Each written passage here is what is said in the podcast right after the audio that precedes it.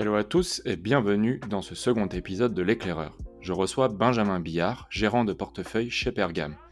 Benjamin a commencé fin des années 90 dans le conseil auprès d'entreprises avant d'accompagner les investisseurs sur l'analyse de sociétés cotées.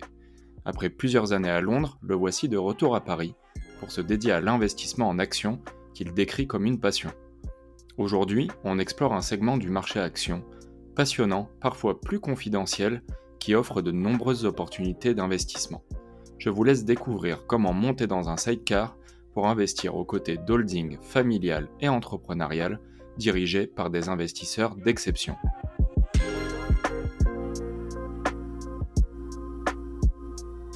Bonjour Benjamin, ravi de t'avoir sur cet épisode de l'éclaireur. Comment vas-tu?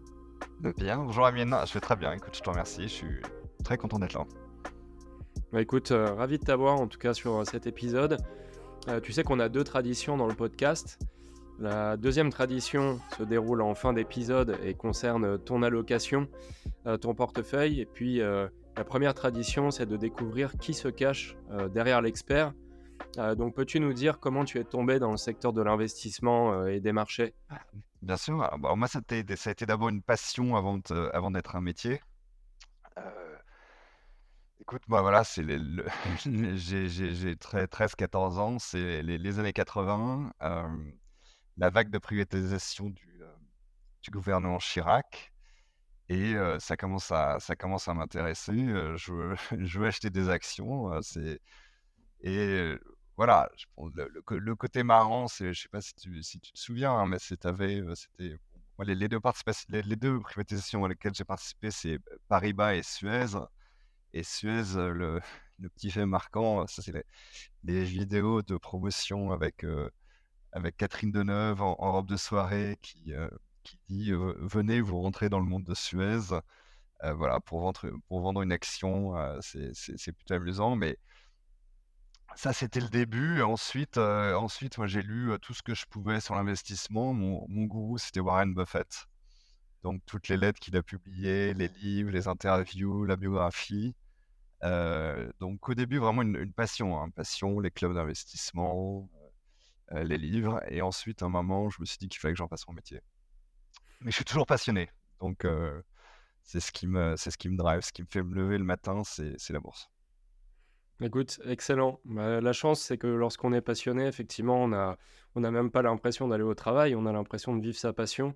Ah, et puis sur tes anecdotes, effectivement, Warren Buffett, c'est quand même la référence absolue.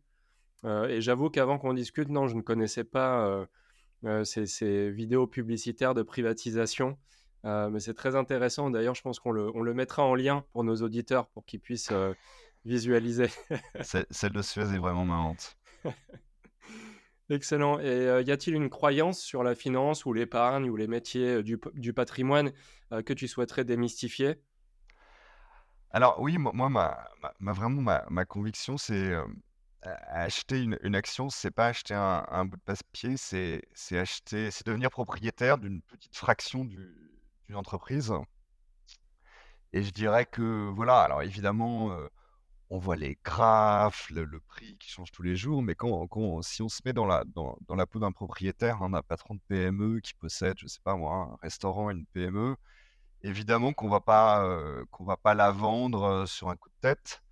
Euh, si on a, on va pas se poser la question de, vendre son business tous les jours. Si on a un bon business, on, on le garde dans le temps. Donc je pense que moi, ce que j'aimerais dire aux auditeurs, c'est que quand on possède une action, il faut se mettre dans, la peau d'un propriétaire euh, qui va garder, son, qui va garder son, sa part de business pendant, euh, pendant, pendant pas mal de temps. Alors, si on vous en propose un prix complètement, complètement idiot et bien, bien trop élevé, il faut se poser la question.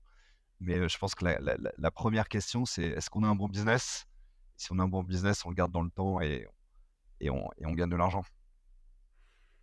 Ok, merci. Bah écoute, ça fait une transition parfaite. Euh, on va rentrer dans le vif du sujet, euh, puisque c'est un peu la logique qu'appliquent euh, ces, fameuses holdings familiales ou industrielles, ces holdings cotés. Est-ce que tu peux nous expliquer ce que sont ces, précisément ces holdings? Oui, bien sûr. Bah, en fait, une holding, c'est une société qui possède un, portefeuille de participations. donc, ces participations ne sont pas forcément dans, les mêmes secteurs. Hein. Généralement, une holding a des participations diversifiées. Le, management de, des sociétés filiales ou des participations est, distinct de, celui de, de la holding. Et donc, en fait, dans le, management de holding, lui, en fait, il va décider de, bah, d'acheter ou vendre de nouvelles participations, enfin de vendre les existantes, d'en acheter de nouvelles, et puis il va influencer le, la stratégie des filiales. donc pour tout ce qui est des, décisions importantes, généralement il participe au conseil d'administration. mais le, point, le point le plus important, en fait, c'est qu'il y a cette autonomie et cette décentralisation. Donc les décisions de gestion au jour le jour, c'est celle, c'est les participations qui, qui les prennent. C'est vrai qu'un un, fonds, un produit comme tu le gères, c'est quelque chose d'assez original. On n'en voit pas énormément. Et donc, ça m'intéressait de savoir comment tu as commencé à t'intéresser justement à cet univers des holdings familiales. Alors, la première rencontre, je dirais, c'était avec une holding suédoise qui s'appelle Kinnevik. Enfin, ça s'écrit Kinnevik, ça se prononce Kinnevik. qui avait une participation dans l'entreprise Zalando. Ça, on, on est en 2012-2013. ce qui s'est passé, c'est que j'ai rencontré Zalando alors que c'était une entreprise, enfin, c'était encore une start-up, hein, ils n'étaient pas, pas en bourse. j'ai rencontré les fondateurs et j'étais séduit par la vision la vision, l'exécution, on voyait qu'ils prenaient des parts de marché, on voyait que, on voyait vraiment que c'était, il y avait une, ils en étaient à un point d'inflexion qui allait avoir une, très forte croissance, et c'était une partie, je me suis rendu compte que c'était une participation de, cette holding suédoise qui s'appelle, qui s'appelait Kinnevik. Et en fait, pour, la petite histoire, les, les, actionnaires suédois étaient croyaient pas trop à l'histoire à l'histoire Zalando et euh, commençait à vendre des actifs historiques dans les forêts et, le packaging pour se reconcentrer sur des actifs en plus forte croissance, dont, dont Zalando. Et je crois qu'ils ont fait, enfin, je me souviens, c'était un Q3, Q3, je crois, 2021, enfin, troisième trimestre 2021. Ils annoncent donc une grosse vente, ils annoncent un réinvestissement dans Zalando. grosse panique, grosse panique des Suédois, le cours de bourse perd 10%. Et en fait, bon, c'était un, super point d'entrée parce que enfin, enfin, Zalando, c'est extrêmement, extrêmement bien développé, c'est introduit en bourse. Ils ont créé, euh, ils ont créé énormément de valeur. Donc ça, c'était... Et donc, moi, j'avais raisonné qu'en fait, qu'il y avait un actif caché dans, dans, dans, dans et que c'était intéressant de, c'était intéressant d'investir. ensuite, ce que je dirais, c'est... Voilà, après, c'est ça, c'était une, première histoire. Ensuite, il y, en a d'autres. Hein. Je, parlais, je parlais de, Warren Buffett. Donc, j'ai d'une certaine façon, j'ai toujours investi, investi dans des holdings. Et, et quand je suis rentré, quand je suis rentré chez Pergam, je l'ai fait de façon un petit peu systématique. Donc, j'ai regardé, euh, j'ai analysé l'univers de toutes les holdings. Et en fait, j'ai fait un, j'ai fait un constat, c'est que ces holdings, elles surperforment le marché sur long terme. Quand on prend, quand on prend tout l'univers, j'ai recensé 150 holdings à peu près dans le monde entier, hein, du Canada à Hong Kong, de 100 millions de market cap à 500 milliards. Hein. Et, donc je me suis dit, voilà, on s'est dit, on s'est dit chez Pergam que c'était intéressant d'en faire un fonds. Et puis, en fait, il y a comme un paradoxe, c'est-à-dire que voilà, donc c'est un secteur qui surperforme, et pourtant c'est un secteur que les analystes, à, la fois des grandes banques et puis des, fonds n'aiment pas trop parce que ça rentre pas dans les cases. On est tous généralement organisés par secteur d'activité. Donc, il y a l'analyse qui suit les télécoms, l'analyse qui suit les autos. Et les holdings, elles sont diversifiées, donc ça ne rentre pas, pas vraiment dans les cases. Et donc, si, moi, j'ai un petit biais contrariant, et donc, voilà, c'est quand, quand je vois ce, ce c'est une opportunité d'investissement, les gens le regardent pas trop, et puis en fait, ça performe bien. Voilà, ça c'était, voilà, a été, on est passé de, on est passé de l'intérêt comme ça à, l'idée d'en faire un fonds. D'accord. Alors, je retiens deux points. tu citais notamment Warren Buffett, donc en l'occurrence, c'est Berkshire Hathaway. c'est une des holdings les plus connues au monde. Est-ce que tu pourrais nous donner un ou deux autres exemples de holdings emblématiques que tu aurais à l'esprit? Et puis, ma deuxième sous-question, pour donner à quoi à ce que tu décrivais, effectivement, tu as analyser l'univers, tu l'as identifié, il, me semble assez large euh, et diversifié. Comment tu vas faire ensuite pour identifier celles qui sont les plus pertinentes pour, pour ton fonds Ah, bien sûr. Alors, pour, pour donner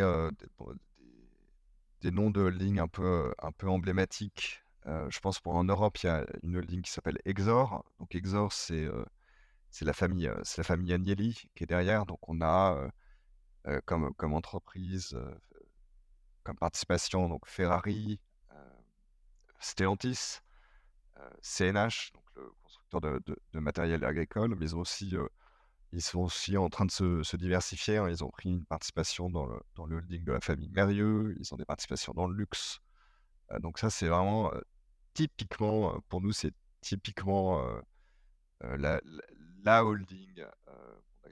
qu'on aime beaucoup, mais c'est typiquement une stratégie, de, une stratégie de holding familiale, long terme, etc.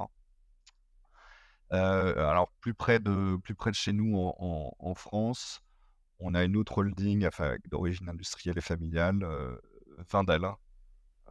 donc Vindel, c'est une participation dans le bureau Veritas, puis ensuite c'est d'autres participations dans, dans, plein d'entreprises industrielles, avec un modèle plus de, private equity. voilà, donc deux exemples. Alors, pour ce qui est de comment, on, les choisit, nous, on on, a une, une, méthodologie double. Donc, on, analyse les choses au niveau du holding et ensuite au niveau des participations. Donc, au niveau des holdings, on a une condition sine qua non, c'est qu'on veut qu'il y ait un alignement d'intérêts.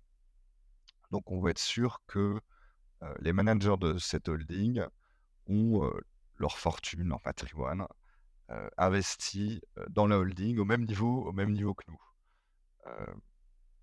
C'est le cas dans, c'est dans, c'est le cas dans beaucoup, hein, comme je disais, dans, dans, pas mal de cas, sont des fortunes, sont des fortunes familiales. mais moi, ce que je dirais, c'est que dans le, grand, le grand problème du, marché coté, parfois, c'est l'alignement d'intérêts c'est des managers qui restent là 3-4 ans, qui portent pas de projet long terme.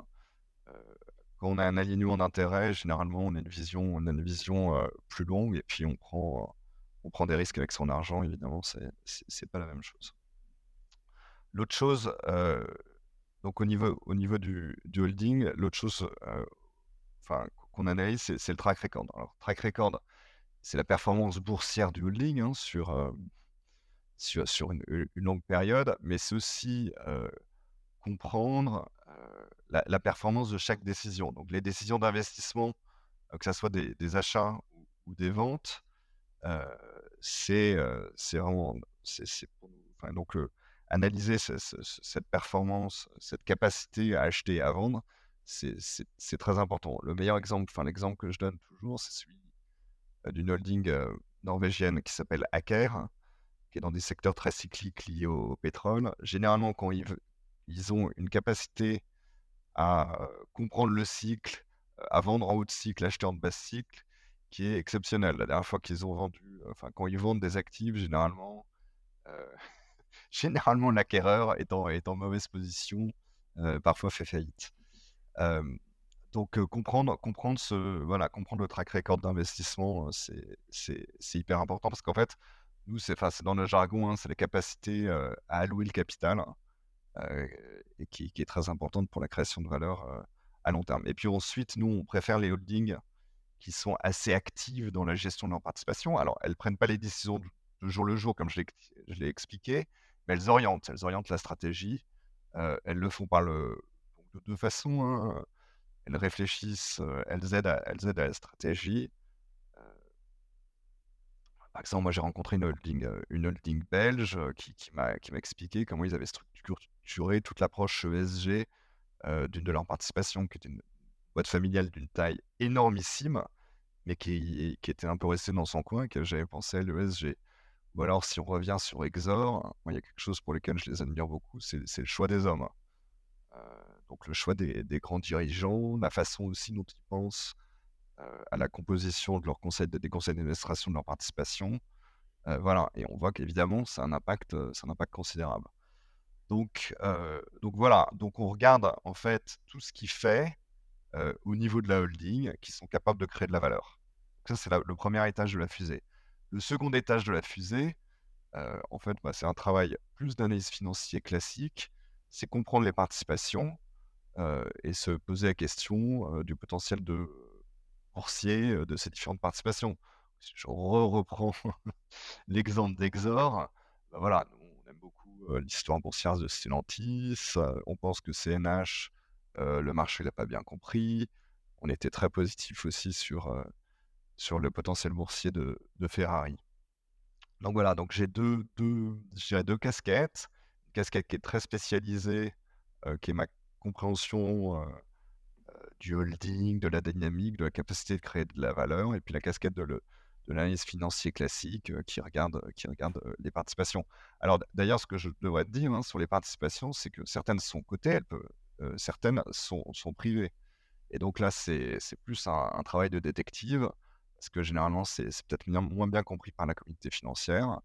Et nous, par exemple, on a des actifs non cotés comme participation de certaines holdings dont on pense que c'est des, petites pépites. Je pourrais donner un exemple, celui de d'Oxo. Hein, donc c'est une participation d'un, groupe mexicain qui s'appelle FEMSA.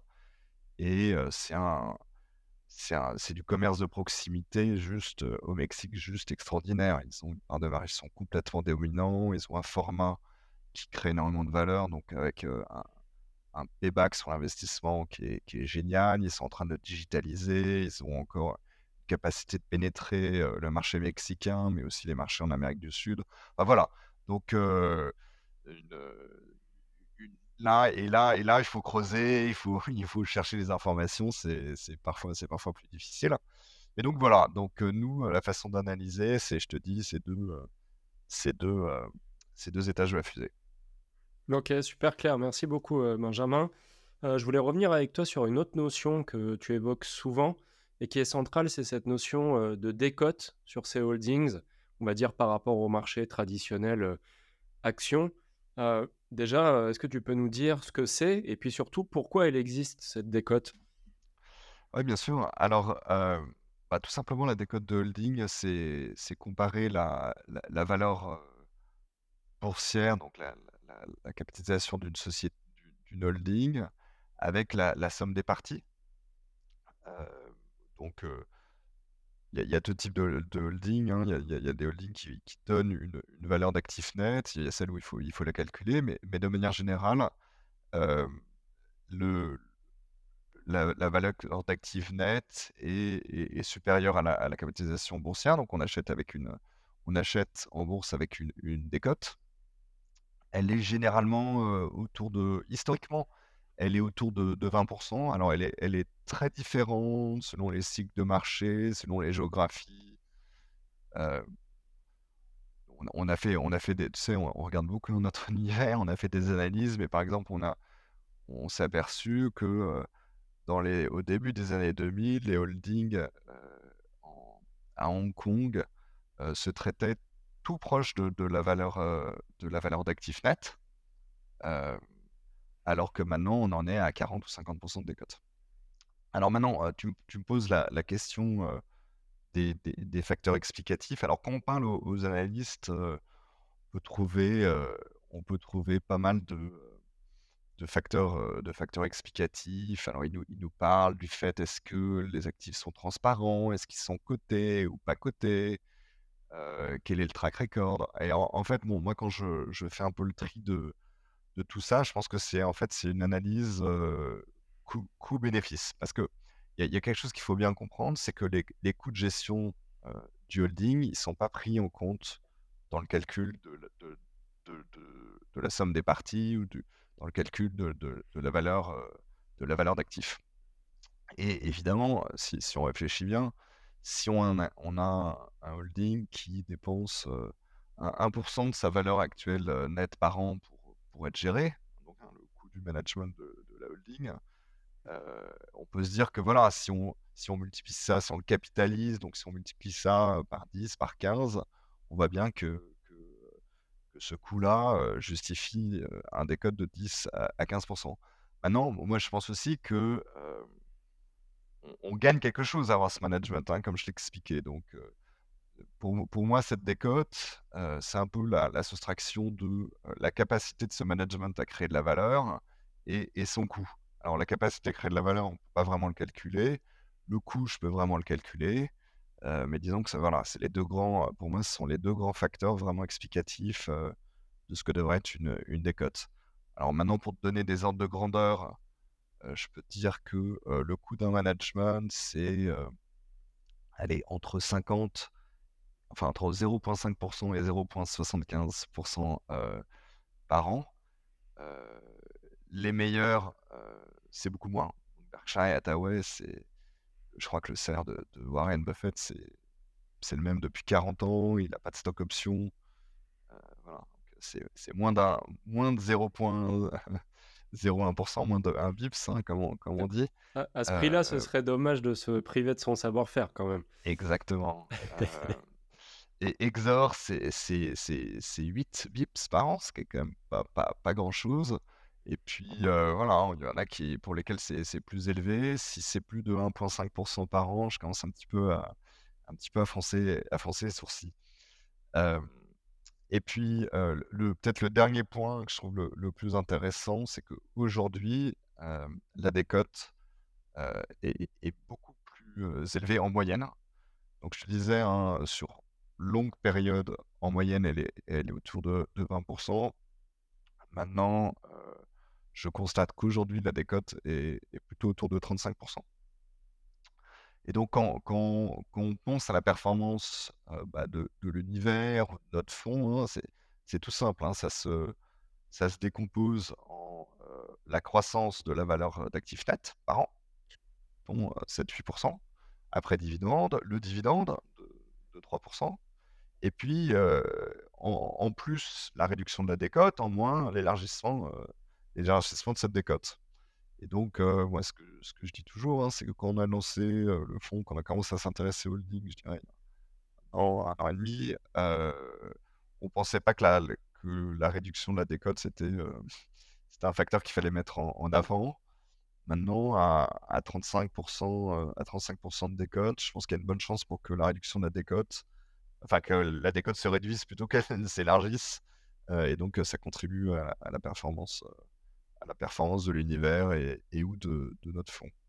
Et puis peut-être le, dernier, euh, le dernier point euh, pour ce qui est de cette décote, c'est que voilà, quand je pense, euh, avec, plus la décote est élevée, plus en fait les flux financiers de dividendes de, la holding, ben, on, le capte à des conditions intéressantes. Hein, tout simplement, si on se dit que une holding va verser certaines holdings, en fait, elles, pensent leurs dividendes en, fonction de leur, euh, leur valeur d'actif net. Donc, si elles versent, certains disent, bah, mettons qu'une holding verse 2% euh, de sa, valeur d'actif net par an en tant que dividende.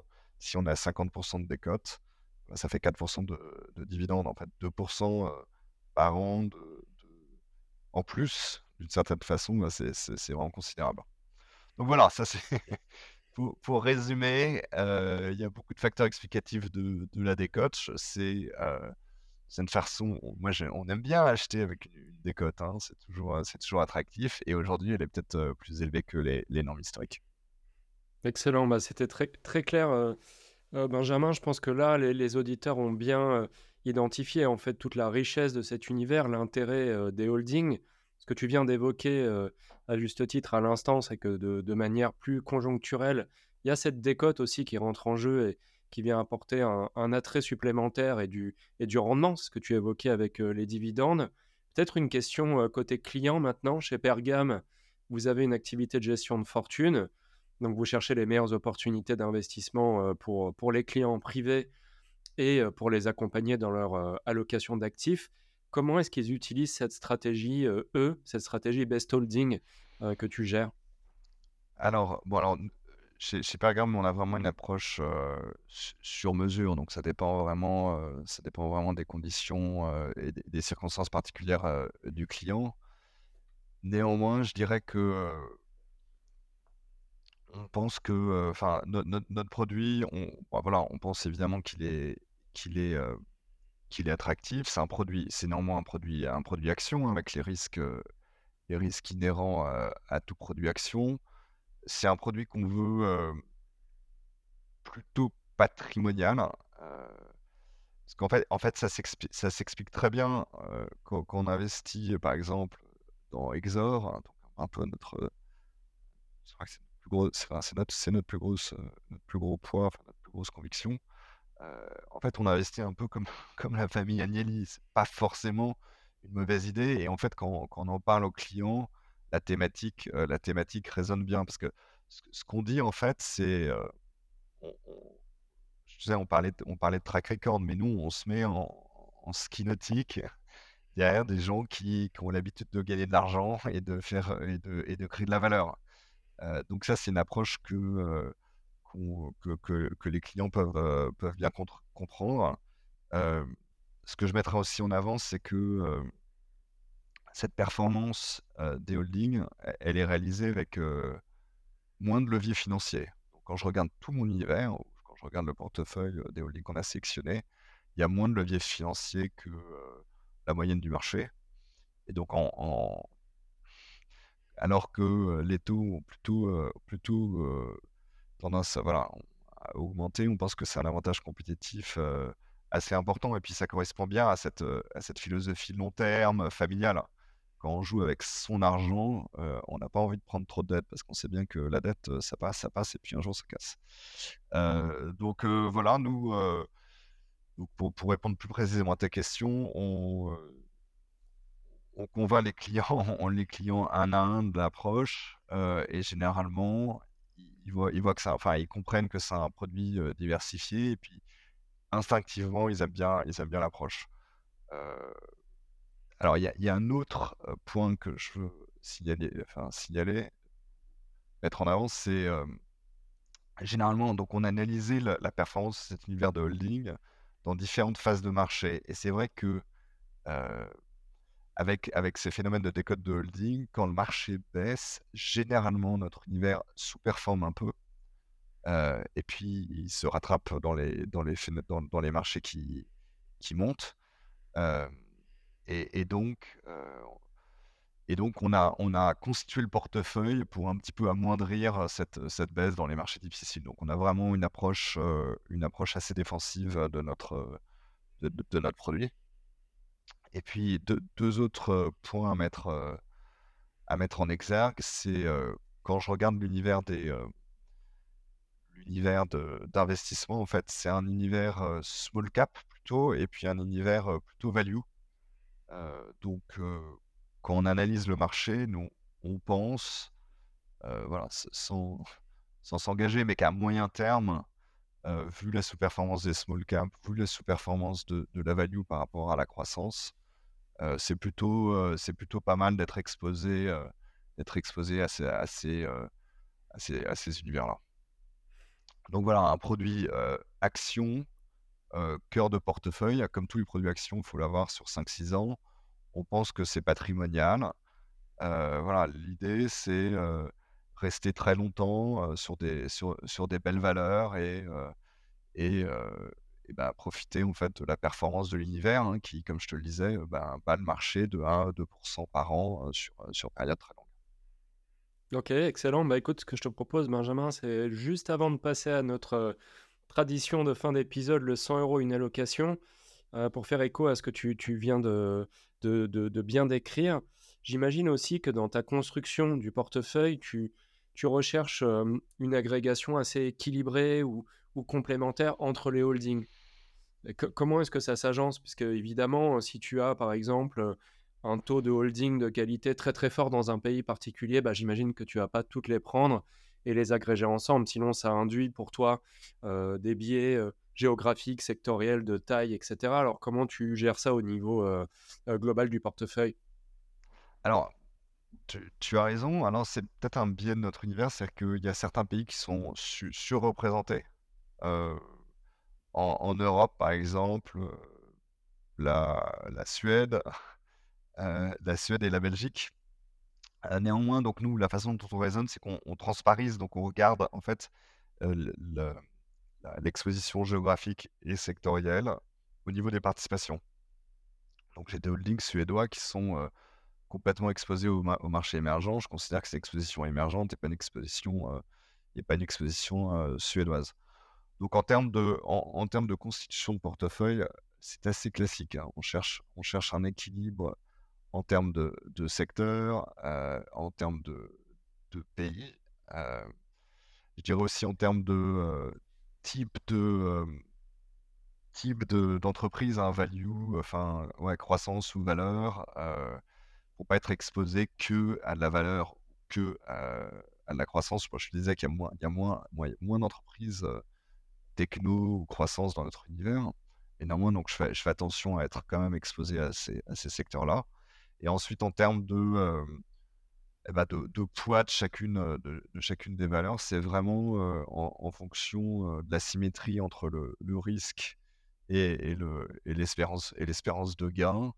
Et puis aussi en fonction, en fonction de la conviction. Quand on a vraiment, je te dis, déniché un actif caché, une pépite, ou une forte conviction sur une des participations parce qu'on pense qu'on a compris quelque chose que le marché n'a pas compris, on se permet d'être voilà, un, petit peu plus, un petit peu plus pondéré.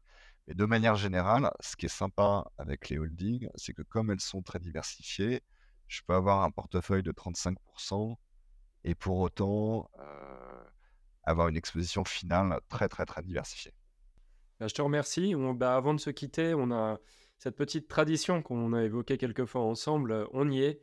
C'est le 100 euros une allocation. Alors, je rappelle juste pour ceux qui nous écoutent que l'idée, c'est de construire une allocation personnelle euh, fictive, mais en se disant voilà, qu'on a 100 euros pour les 10 prochaines années. C'est vraiment une épargne excédentaire, donc on n'en a pas besoin euh, pour vivre au quotidien. On n'a pas besoin que ce soit liquide pour le retirer à un moment. Et puis là, euh, chaque invité sur le podcast L'éclaireur va construire son portefeuille personnel avec les classes d'actifs disponibles traditionnelles. Alors je rappelle rapidement les taux garantis donc ça peut être votre livret, votre compte rémunéré, votre fonds euro, l'immobilier coté, la, pierre papier, les obligations, les actions, les actifs non cotés. Et puis ensuite, on échange un peu autour du portefeuille. donc ma question, qu'est-ce que tu fais avec ces, 100 euros sur les 10 prochaines années? Alors, je pense pas que ça va te surprendre. Moi, je pense qu'il faut investir dans des entreprises. Je pense qu'il faut investir dans, des actions. Je pense que c'est la meilleure façon de se se protéger contre l'inflation. Et puis c'est un, en fait, c'est un levier sur le, travail des autres, le travail humain, l'ingéniosité. et alors, je vais pas donner de, de noms, parce que je vais plutôt parler de, caractéristiques de, ces actions. je pense qu'il faut vraiment faire attention à ce, phénomène d'alignement des intérêts. Donc, moi, je recommande par exemple, d'investir dans des sociétés bah, voilà, dont, les, managers sont, actionnaires depuis longtemps. S'ils sont fondateurs de la boîte, euh, c'est encore mieux. Euh, voilà, je, pense que, euh, alors, avec un petit peu de diversification, hein, mais je pense que c'est la meilleure façon de, c'est façon de créer de l'épargne à long terme. Excellent, bah, merci beaucoup Benjamin. Je vois que ça fait 32 minutes qu'on échange, donc c'est passé vite. C'est que on a échangé sur des éléments intéressants et que l'échange était agréable. Donc bah, encore une fois, je te remercie. C'était un plaisir de t'accueillir sur cet épisode de l'éclaireur dédié aux holdings. Merci infiniment, Avin, c'était super. Merci Benjamin.